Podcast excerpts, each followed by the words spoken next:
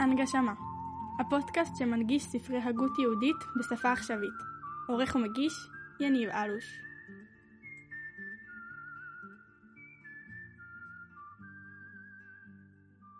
זה היום עשה השם, נגילה ונשמחה בו.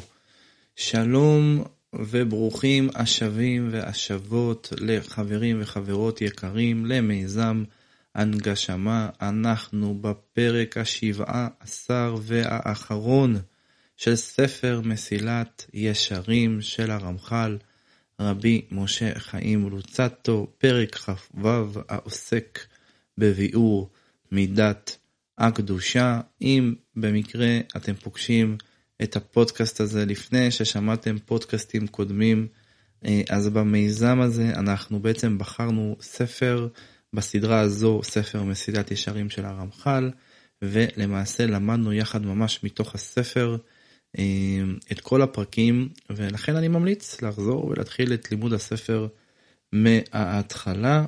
אנחנו היום מסיימים את הספר ממש כמה ימים ספורים לפני כ"ו אייר תשפ"א, הילולת הרמח"ל רבי משה חיים לוצאטו, ויהיה הסיום הזה כמובן לעילוי נשמתו ולהצלחת עם ישראל וכנסת ישראל ולאחדות גדולה. ותודה לכם שאתם פה איתי בחברות הנפלאה הזו. אנחנו לא מכירים, אבל אנחנו לומדים יחד בסוד כל עם ישראל ערבים זה לזה, ואולי יהיו ימים אחרים שנגלה מי למד עם מי ומה היה התיקון שבדבר. ואני עבדכם יניב אלוש שמח מאוד לסיים איתכם את ספר מסילת ישרים היום. אני אעשה איזשהו תקציר ממש של כמה דקות על מה שלמדנו עד כאן, רק כדי ככה להזכיר ולחדד שעסקנו קודם כל בחובת האדם בעולמו. ככה הרמח"ל פתח את ספר מסילת ישרים, כאילו בא ורומז לנו, חבר'ה, קודם כל תזכרו מהי מטרת העל שלכם, למה אתם צריכים לכוון, ושוחחנו שם שכמובן האדם לא נולד אלא כדי להתענג על השם יתברך ולדבוק בו. המהות שלנו להיות בעצם דבקים ענף אל השורש, ואנחנו הנבראים היחידים, נשמות שיש בכוחנו לעשות את זה לא רק בשביל עצמנו, אלא בשביל כל הנבראים כולם. וזה כמובן זכות גדולה, לא רק לתקן את עצמך, אלא גם להשפיע על האחר, ויש בזה מעין קרבה וזהות בצורה כזו או אחרת, כמו שהרמח"ל כותב בספר דרך השם, לאלוקות, בזה שאנחנו לא רק משלימים את עצמנו, אלא בעצם אנחנו פועלים פעולה שמתקנת ומשפיעה לאחר, וזה כמובן חזון ומטרת על מאוד מאוד גדולה שאדם צריך להבין בשביל מה הוא נמצא פה בעולם, וזה כמובן בסוף להעלות את העולם אל הקודש, את העולם החומרי הזה, ולדבוק בבורא. אחרי שהבנו את המטרה הזאת הגדולה, וכמובן הרמח"ל מרחיב עליה, ואפשר לשמוע את הפודקאסט הראשון שעוסק ולמדנו יחד בנושא הזה, הרמח"ל עובר למידת הזהירות. למעשה מאותו רגע שדיברנו על מטרת העל של חובת האדם בעולמו, הרמח"ל מלמד אותנו לבנות סנסורים ורגשים שיעזרו לנו כל הזמן לוודא שאנחנו על התדר, שאנחנו באמת מתקרבים אל אותה דבקות. ויש דבקות ויש דבקות, וכל אחד מאיתנו יכול לבחור באיזה רמה הוא רוצה להיות קרוב אל השם, ברמה של שלמי הדעת, ברמה של הפחותים, או ברמה של המון העם, כל אחד ולפי שורש נשמתו, וגם כל אחד לפי הבחירה שלו. במידת הזהירות עסקנו שצריך מאוד מאוד להיזהר בכל מה שקשור להרגל, ושבעצם הסנסור מתחיל לבנות בתוך עצמנו את יכולת ההתבוננות. אולי זה נשמע לכם מובן מאליו, אבל לא תמיד. יש הרבה אנשים שלא מתבוננים אל תוך עצמם, לא מתבוננים על המעשים שלהם, לא בוחנים אותם אם הם טובים, אם הם רעים, הם לא עושים את זה לא לפני מעשה בוודאי, ולא עושים את זה בחשבון נפש אחרי. הסנסור של מי שרוצה לראות אם הוא מתקרב אל מטרת העל, שזה הדבקות בבורא, מתחיל ביכולת להתבונן פנימה. מהנקודה הזו הרמח"ל המשיך איתנו מבחינת העשה, ולא רק הלא תעשה שבמידת הזהירות, אל מידת הזריזות. מידת הזריזות עוסקת בעובדה שאם התחלת במצווה תסיים אותה. עוסקת בעובדה שאם אתה פועל משהו, תוך כדי מעשה החשק וההתלהבות גוברים. גם אם אתה עושה את המעשה בחשק והתלהבות, אז גם המעשה משתדרג. מידת הזריזות זה בעצם המאבק של האדם, הסנסור שעוזר לו להיאבק בכל מה שקשור למנוחה הגופנית ולעידונים שאדם צריך להיזהר מהם, כי זה המלכודת שמסיתה אותנו מלהשיג את מטרת העל, שהיא הדבקות בקדוש ברוך הוא, כמו שאמרתי מקודם. מהזריזות עברנו למידת הנקיות. מידת הנקיות בספר מסילת ישרים היא מאוד מאוד ארוכה ומפורטת.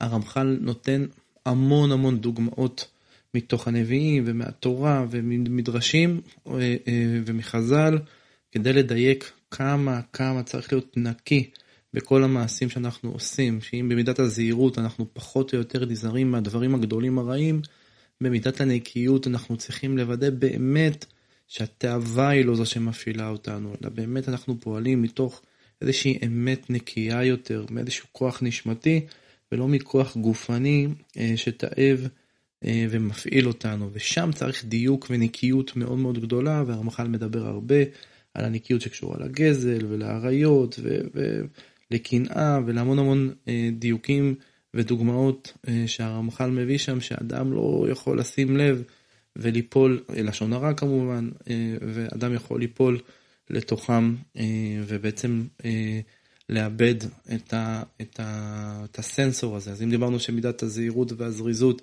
היא איזשהו רגש, איזשהו סנסור שמוודא שאנחנו על התדר הנכון, למעשה מידת הנקיות היא סופר סנסור שמדייק את זה בצורה יותר משמעותית. משם למדנו על מידת הפרישות, שזה בעצם היכולת, רגע לפני כן, עד מידת הנקיות, זה בעצם הרמח"ל מלמד אותנו שמי שמצליח להיות נקי, זריז וזעיר, הוא למעשה מגיע לדרגה של בחינת צדיק, ומהרגע הזה מי שרוצה לעבור שלב או סטפ אחד קדימה ולהיות מסיירת מאוד מאוד מובחרת של יחידי סגולה, כי לא כולם יכולים לקבל על עצמם המון המון דברים, הוא יכול להצטרף ובעצם להתחיל בסולם הבא במידת הפרישות. מידת הפרישות מאוד מזכירה במובן מסוים את מידת הזעירות, כי מבחינת לא תעשה דברים שאתה לא רוצה לעשות, וזה קדש עצמך במותר לך. כלומר, הרמח"ל מלמד אותנו לא להפיל על עצמך חומות שהן חומות, אני אומר את זה במילים שלי, שהן חומות לא קשורות או טיפשיות, שהן לא באמת מקרבות את האדם לבוראו, אבל בהחלט בן אדם יכול לקבל על עצמו כל מיני קדושות וכל מיני דרכים שבהם הוא ידע, הוא יוודא שהוא מתקרב לקדוש ברוך הוא, ובעצם לא מושפע ולא מופעל על ידי תענוגים או כל מיני דברים של העולם הזה שבהחלט יכולים להסיט את האדם הצידה. ולראשונה הרמח"ל שם מדבר על התבודדות. כאמור, הרמח"ל הוא כמה שנים טובות לפני רבי נחמן, אז בהחלט נקודת ההתבודדות מופיעה בספר מסילת ישרים. וממידת הפרישות עברנו למידת הטהרה, לב טהור ברא לי אלוקים ורוח נכון חדש בקרבי, שמי שמגיע לדרגה הזו, אז הוא בעצם גם כשקוראים לו הנאות בעולם הזה, הוא לא מכוון אל ההנאה כשם הנאה, אלא הוא עושה את זה לשם התוצאה, הוא עושה את זה לשמה, גם המעשים הגופניים שלו וגם המעשים הרוחניים שלו, הם הכל לשם שמיים, והוא תמיד מתמיד ומסתכל על פחיתות העולם והתענוגים שלו, ובעצם בורח מהכבוד, ולא מתעסק בכלל עם כל מה שיכול להרחיק אותו מהבורא. ולמעשה הרמח"ל לראשונה נותן שם איזשהו סוג של highlight כזה שבא ואומר, ככל שאדם מתאר את ליבו יותר, ככה הוא מתקרב אל הבורא יותר, וזה איזשהו למעשה סוג של הבדל בין דרגות של חסידים בצורה כזו או אחרת. משם עברנו למידת החסידות, שזה בעצם לעשות נחת רוח לבורא, מאוד מזכיר את הפרישות רק על צד החיוב, כמו שהזריזות היא על צד החיוב. דיברנו שם על שתי מידות מאוד מאוד משמעותיות, שזה היראה והאהבה, כאילו ההכנעה מלפני השם יתברך, יראת הרום רמותו יתברך, ואהבה שזה השמחה והדבקות, ולקנות בכל מה שקשור לכבודו יתברך. ובחסידות עסקנו במצוות שבין אדם להשם ובין אדם לחברו, וכמה צריך להיזהר מאוד בדקדוק המצוות, אבל יותר מזה צריך להיזהר בלהטיב לחבר בגוף ובממון ובנפש, וצריך תמיד לב ישר, לעשות רק נחת רוח להשם יתברך, ולהשליך את הביטחון ואת יהבנו על השם יתברך, מתוך כמובן קדושה ומתוך רצון להתקרב אליו.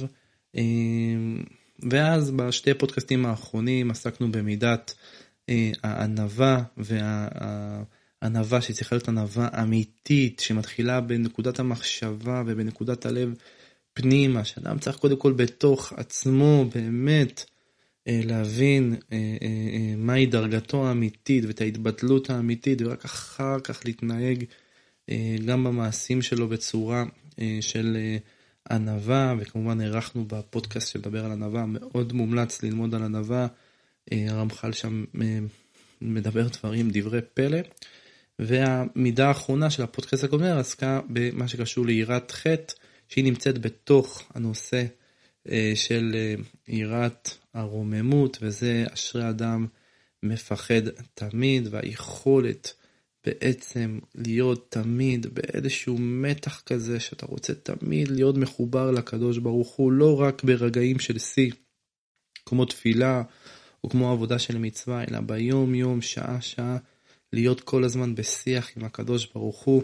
ולא סתם הרמח"ל שם את היראת חטא בנקודה כל כך גבוהה, אשרי חלקו של מי שהגיע לדרגה כזו של חסידות. אז הערכתי קצת, אני יודע, גם בגלל שפרק חווה הוא קצר, וגם בגלל שצריך לסיים אחרי שמסכמים, אז היה חשוב לי לעשות ככה איזשהו ויש על שאר המידות, וזה כמובן רק נגעתי בהם כמגע השיבולת.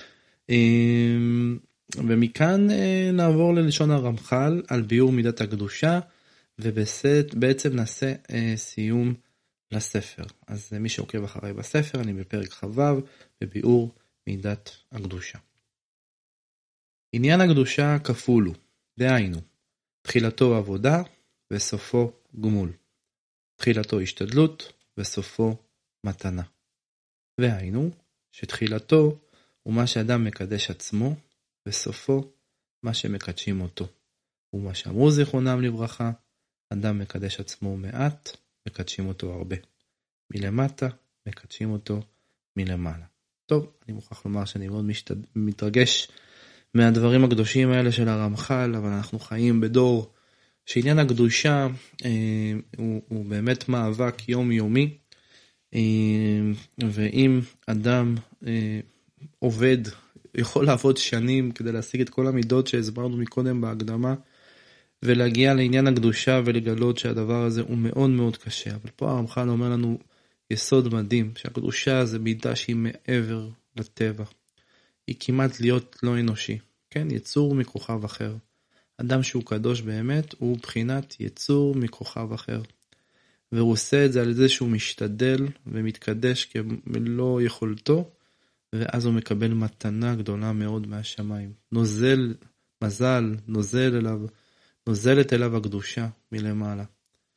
בואו נמשיך, בלשון הרמח"ל. ההשתדלות הוא שיהיה האדם נבדל ונעתק מן החומריות לגמרי. הוא מתדבק תמיד בכל עת ובכל שעה באלוהיו. גם פה מרגיש לי שהרמח"ל רומז אולי לבחינות מאוד מאוד עמוקות בהנהגה האלוקית, שקשורה ליכולת להעתיק את המעשים של האדם לעולמות רוחניים יותר וגבוהים יותר על פי המעשים שלו. ובעצם באיזשהו מובן מה שאני ככה מבין מהנקודה הזו זה היכולת של האדם להיות מחובר לשורש האמיתי הרוחני ולהסיר מעליו את כל המסכים והקליפות שעושים רעש בחיבור עם התדר הזה, והוא מצליח לעשות את זה בתוך גיא צלמוות, הוא עושה את זה בתוך חושך נורא. ועל דבר זה נקראו הנביאים מלאכים, כעניין שנאמר בארון, כי שפתי כהן ישמרו דעת ותורה יבקשו מפיהו, כי מלאך השם צבאות הוא. ואומר, ויהיו מלאיבים במלאכי האלוהים וגו, אפילו בשעת התעסקו במעשים הגשמיים המוכחים לו מפאת גופו, הנה לא תזוז נפשו מדבקותה העליון. וכעניין שנאמר, דווקא נפשי אחריך בי תמכה ימיניך.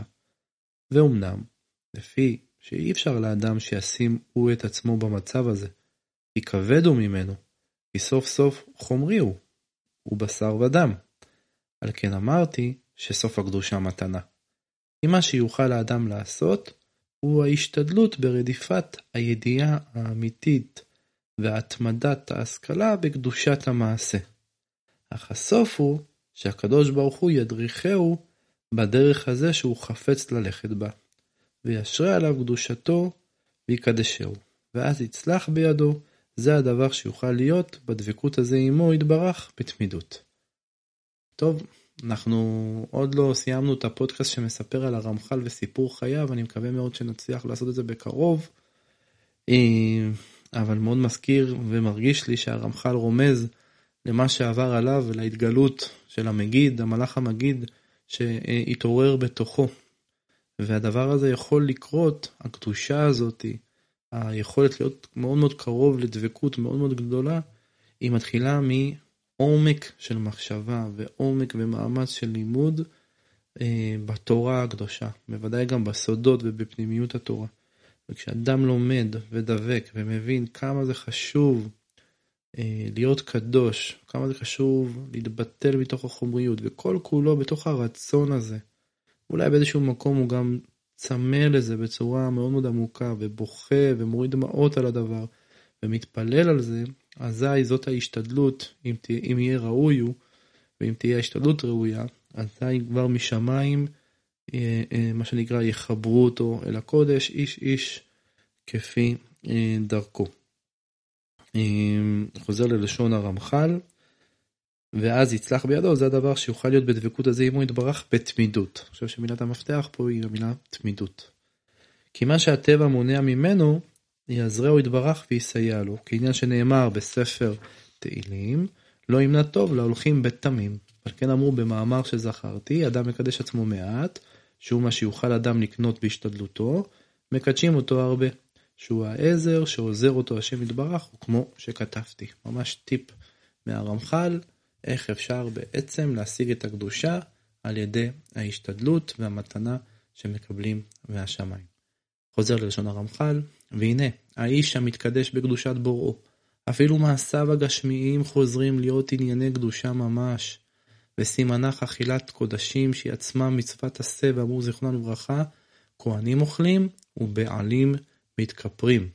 כן, הכהן שהיה כל כולו קודש קודשים, הוא מחובר לעולמות העליונים, היה עושה פעולה גשמית של אכילה, אבל היא הייתה פועלת פעולה רוחנית, בממדים רוחניים יותר, שמסייעים לתקן קלקולים של קשורים לעבירות.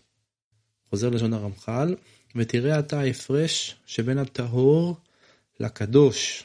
הטהור, מעשיו החומריים אינם לו אלא הכרחיים, והוא עצמו אינו מתכוון בהם אלא על צד ההכרח, ונמצא שעל ידי זה יוצאים מסוג הרע שבחומריות ונשארים טהורים, כמו שלמדנו במידת הטהרה.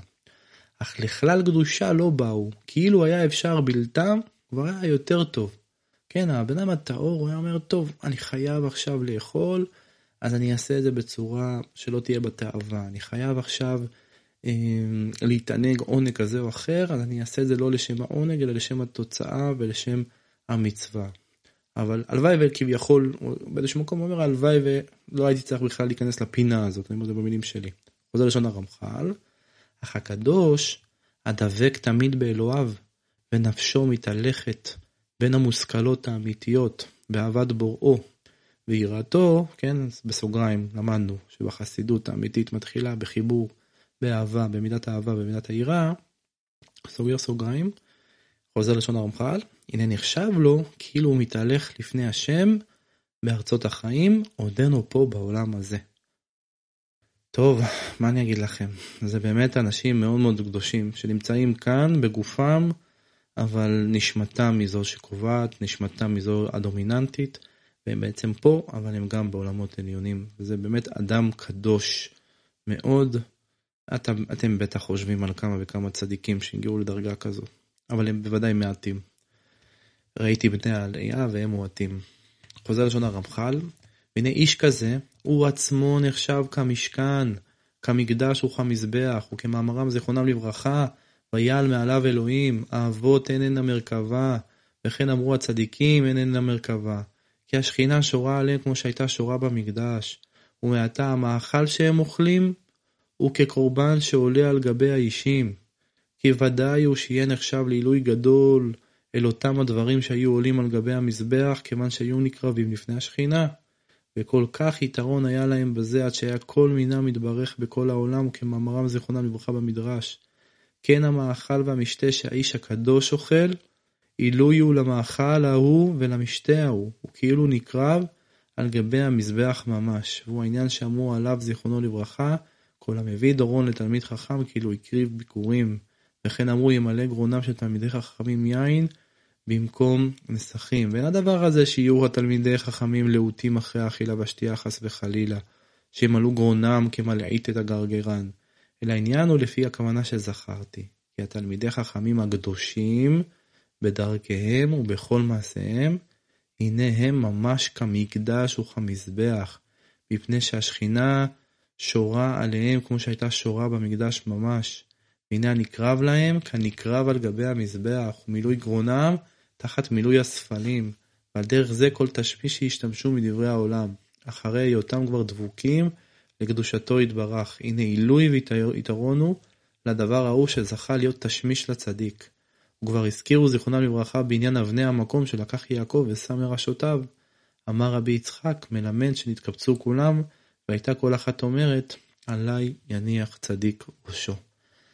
מדהים, מאוד מחובר להקדמה, הרמח"ל גם בהקדמה של ספר מסעד ישרים כמו שלמדנו ביחד, מזכיר את אבני המקום, את האבנים של יעקב אבינו, ושם הרמח"ל אומר את זה בהקשר שכשאדם עולה העולם מתעלה איתו, וגם האבנים עצמם מתעלות, גם הדומם מתעלה לקודש, וזה אחד מהתפקידים הגדולים שיש לאדם בבחירה שלו, לא רק לתקן את עצמו אלא לתקן את כל העולם, כל הנבראים, וכל הנבראים הם בעצם תפלים באיזשהו מובן לאדם, הם מסתכלים ומביטים ועושים כמיטב יכולתם כדי לסייע לו במשימה שמעלה את כל הנבראים אל מימד רוחני יותר. והרמח"ל סוגר פה מעגל ולעניות דעתי וחוזר פה לאותה נקודה, והוא בעצם בא ואומר שמי שהצליח לעבור את כל הסולם הזה של כל המידות שלמדנו ולהגיע ולהיות קדוש, הוא פשוט הופך להיות צינור לאלוקות בעולם הזה, הוא ממש מגלה את האלוקות בתוך העולם ומתקן את הדברים הכי חומריים ומעלה אותם אל הקודש. זה פשוט מדהים. חוזר ללשון הרמח"ל, כללו של דבר, עניין הקדושה הוא שיהיה אדם דבק כל כך באלוהיו, עד שבשום מעשה אשר יעשה לא ייפרד ולא יזוז ממנו יתברך, עד שיותר יתעלו הדברים הגשמיים אשר ישמשו לאחד מתשמישיו ומה שהוא משתמש בהם, ממה שירד הוא מדבקותו ומעלתו וישתמשו בדברים גשמיים. מדהים, מדהים הנוסחה הזאת. אתם מבינים מה הוא אומר כאן הרמח"ל? הוא אומר שאדם קדוש יותר משפיע על החומר, על הדומם, על הדברים שהוא משתמש בהם, מאשר הם משפיעים עליו. הרי כל המידות לפני כן, הכל זה פחד שמשהו בתענוג יוציא אותך מהתדר, שמשהו באי זהירות יוציא אותך מהתדר, ותשכח את השליחות, תשכח מהדבקות שלך בבורא. וכאן, אם אתה עובד מאוד מאוד קשה וזכית למתנה של הקדושה, אתה כבר לא נמצא בנקודה שאתה מפחד ממה ישפיע עליך, אתה נמצא בנקודה שאתה מתקן, אתה משפיע. זה דבר מדהים. חוזר שונה רמחל. ואומנם זה ביות שכלו ודעתו קבועים תמיד בגדולתו יתברך ורוממותו וקדושתו. עד שימצא כאילו הוא מתחבר למלאכים העליונים ממש, עודהו בעולם הזה. וכבר אמרתי, שאין האדם יכול לעשות זאת מצידו, אלא להתעורר בדבר, ולהשתדל עליו. וזהו אחר שכבר מצאו בו כל המידות הטובות שזכרנו עדנה, מתחילת הזהירות ועד יראת החטא.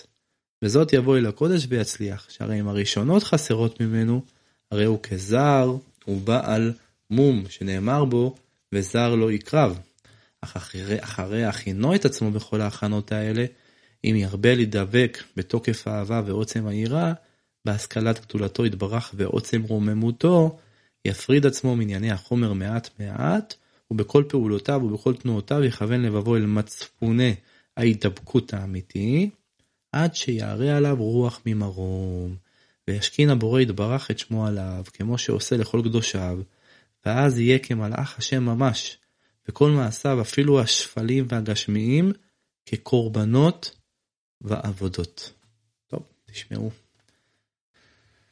אני מאוד מתרגש מהדברים של הרמח"ל. א', זה מראה את גדולתו וקדושתו. ואשרנו, שיש לנו אפשרות ללמוד תורה שכתב אדם קדוש כזה, כמו רבי משה חיים לוצאטו.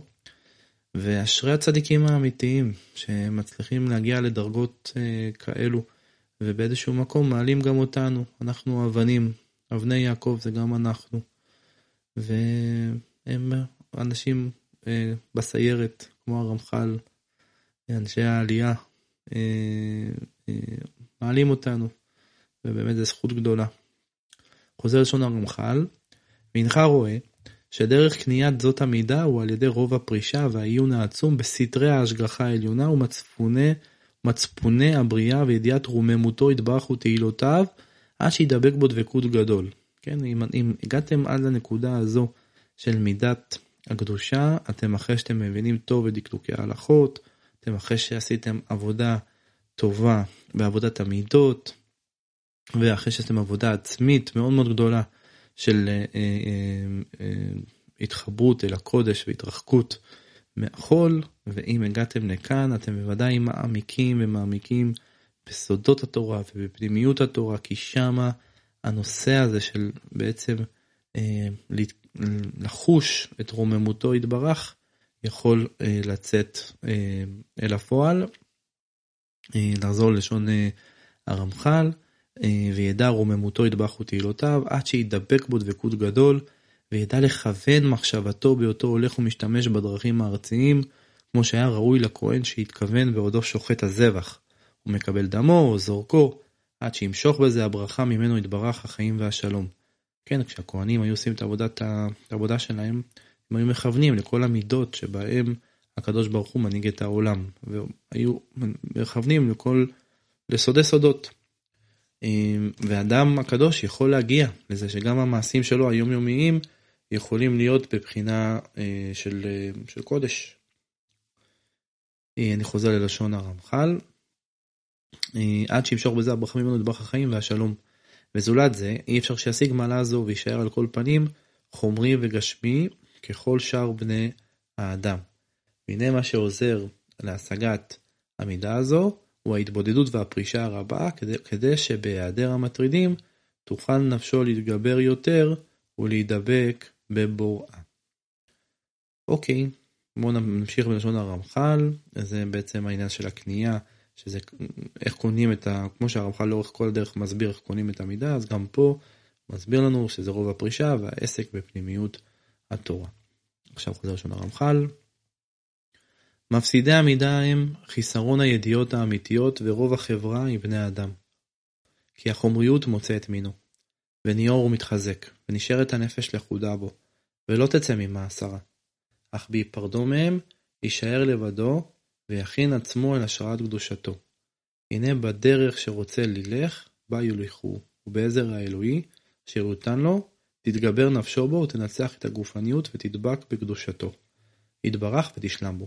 ומשם יעלה אל מעלה גבוהה יותר ויהיה רוח קודש, שכבר תגיע השכלתו להיות למעלה מחוק האנושי. זוכרים שבמשנתו של רבי פנחס בן יאיר, בסוף מגיעים לרוח, מקדושה מגיעים לרוח הקודש, והוא מסיים בתחיית המתים. אבל פה הוא אומר, ככל שהאדם בעצם מתרחק מהחומריות ומדבק בעצם ברוחניות, אז אזי הוא מגיע למעלה גדולה וגדולה, עד מעלה ממש של רוח הקודש. רוח הקודש זה ממש שכל אלוקי שנוזל על האדם ונותן לו חוכמה שהיא מעבר לחוכמה הרגילה. שכבר תגיע השכלתו להיות למעלה מהחוק האנושי.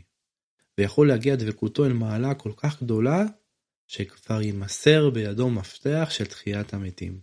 כמו שנמסר לאליהו ולאלישה, שהוא מה שמורה על עוצם ההידבקות בו יתברך.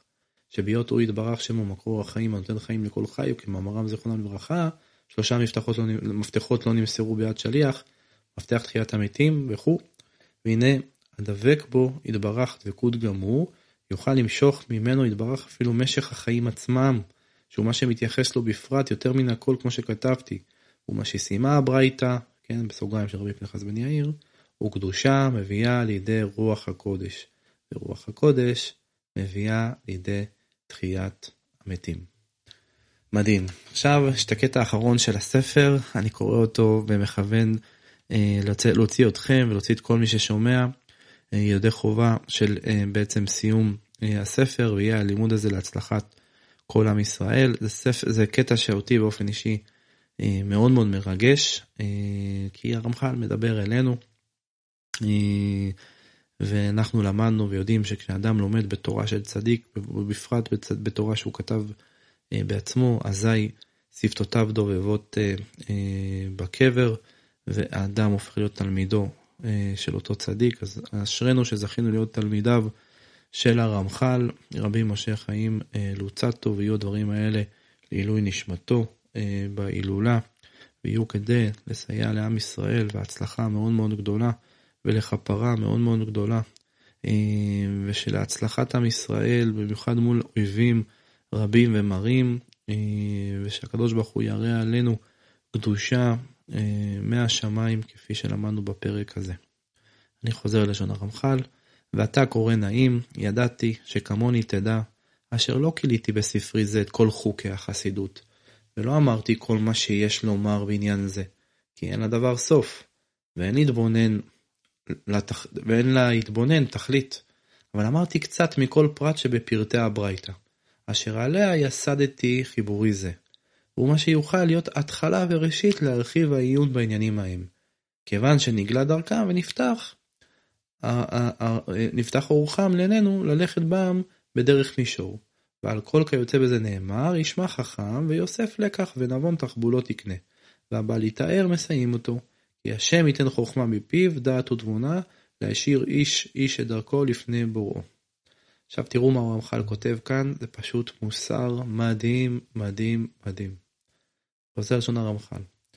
וזה פשוט, כי כל אדם, לפי האומנות אשר בידו, והעסק אשר הוא עוסק, כך צריך לו הישרה והדרכה. כי דרך החסידות הראוי, למי שתורתו אומנותו, כן, למי שבחיים שלו מוצא את עצמו לומד תורה כל היום, אינו דרך החסידות הראוי למי שצריך להזכיר עצמו למלאכת חברו. יש אנשים שהם שכירים וזה בסדר, ככה החיים לקחו אותם. ולא זה, וזה, רגע שנייה, כי דרך החסיד הראוי למי שתורתו אומנותו, אינו דרך החסיד הראוי למי שצריך להזכיר עצמו למלאכת חברו. ולא זה, וזה דרך החסידות הראוי למי שעוסק בסחורתו, וכן כל שאר הפרטים אשר בעסקי האדם בעולם, כל אחד ואחד לפי מה שהוא, ראויים לו דרכי החסידות. מדהים, מדהים, מדהים, מרגש מאוד. כאילו כל אחד יכול להיות חסיד, אתה יכול להיות, לא יודע, ירקן, שמוכר ירקות, ואתה קודש קודשים וחסיד גדול. אתה יכול להיות אדם שלומד תורה כל היום, אתה חסיד. אבל זה לא אומר, אין פה כללים, זה חסידות פשוט יכולה להיות מנת חלקם של כל אחד מעם ישראל, וזה מאוד מאוד מחזק. חוזר לשון הרמח"ל, לא לפי שהחסידות משתנה, כי הנה הוא שווה לכל נפש ודאי, הואיל ואיננו, אלא לעשות מה שיש נחת רוח ליוצרו, כמו שלמדנו ביחד. אלא לעשות מה שיש נחת רוח להיות רובו, אבל הועיל והנושאים נשתנים, כן, האנשים לכל אחד יש משהו אחר, והחיים שלו לוקחים אותו למקום אחר, אי אפשר שלא ישתנו גם האמצעים המגיעים אותם אל התכלית, כל אחד לפי עניינו. הוא כבר יכול להיות חסיד גמור, איש שמפני צורכו הוא בעל מלאכה פחותה, כמו מי אשר לא יפסוק מפיו הלימוד. וכתוב כל פעל אשפועל השם למענהו, ואומר בכל דרכיך דאהו והוא יאשר אוכלותיך, הוא יתברך שמו ברחמיו. יפקח עינינו בתורתו, ויורנו דרכיו, ויולכנו באורחותיו, ונזכה לתת כבוד לשמו ולעשות נחת רוח לפניו. יהי כבוד אדוני לעולם, ישמח אדוני במעשיו. ישמח ישראל בעושיו, בני ציון יקילו במלכם, אמן, אמן, אמן. אמר המחבר, הפעם הודה את השם השירה והזמרה, אשר עד הנה עזרוני רחמיו, להוציא לאור ספרי זה מסילת ישרים. אשר להתלמד בו חיברתיו, ולהועיל לשכמותי, לרבים נתתיו, אולי יזכה, שיזכו אחרים על ידי, וייטב להם בעבורי, ועשה נחת רוח ליוצרי, ותהיה זאת נחמתי בארץ תלעובות, ואקרא שמה רחובות, כן יאמר השם לתת חלקי בתורתו, ללמוד וללמד, ולשמור ולעשות, וחפצו בידי יצליח, אמן, כן יהי רצון. וואו, מדהים, זה ממש מרגש, שסיימנו את ספר מסילת ישרים, ואין לנו אלא רק להגיד, שאנחנו מתחברים לברכה ולבקשה של הצדיק הקדוש האדיר הזה, רבי משה חיים לוצאטו, שהמיזם הזה יהיה להצלחה כל עם ישראל, ויהיה להצלחה כל אחד ואחד מאיתנו שיושב ולומד ומשתדל לדבוק בבוראו. תודה רבה חברים, נעמתם לי מאוד, אני מקווה מאוד הצלחנו יחד ללמוד את החברותא, וזה היה מספיק ברור. אני יודע שבחלקים מסוימים אולי קצת מיערנו יותר מדי, או פחות הסברנו ופירטנו, אבל כמובן שהכל הוא לשם שמיים, ובאמת לעשות נחת רוח להשם, ובעזרת השם נצא עם סדרה חדשה של ספר אחר נוסף, וכמובן גם כמו שאמרתי בהתחלה, יהיה פודקאסט שמדבר על המחבר, על רבי משה חיים לוצאטו. אז תודה רבה, ובשם השם נעשה ונצליח. הנגשמה, הפודקאסט שמנגיש ספרי הגות יהודית בשפה עכשווית. עורך ומגיש יניב אלוש.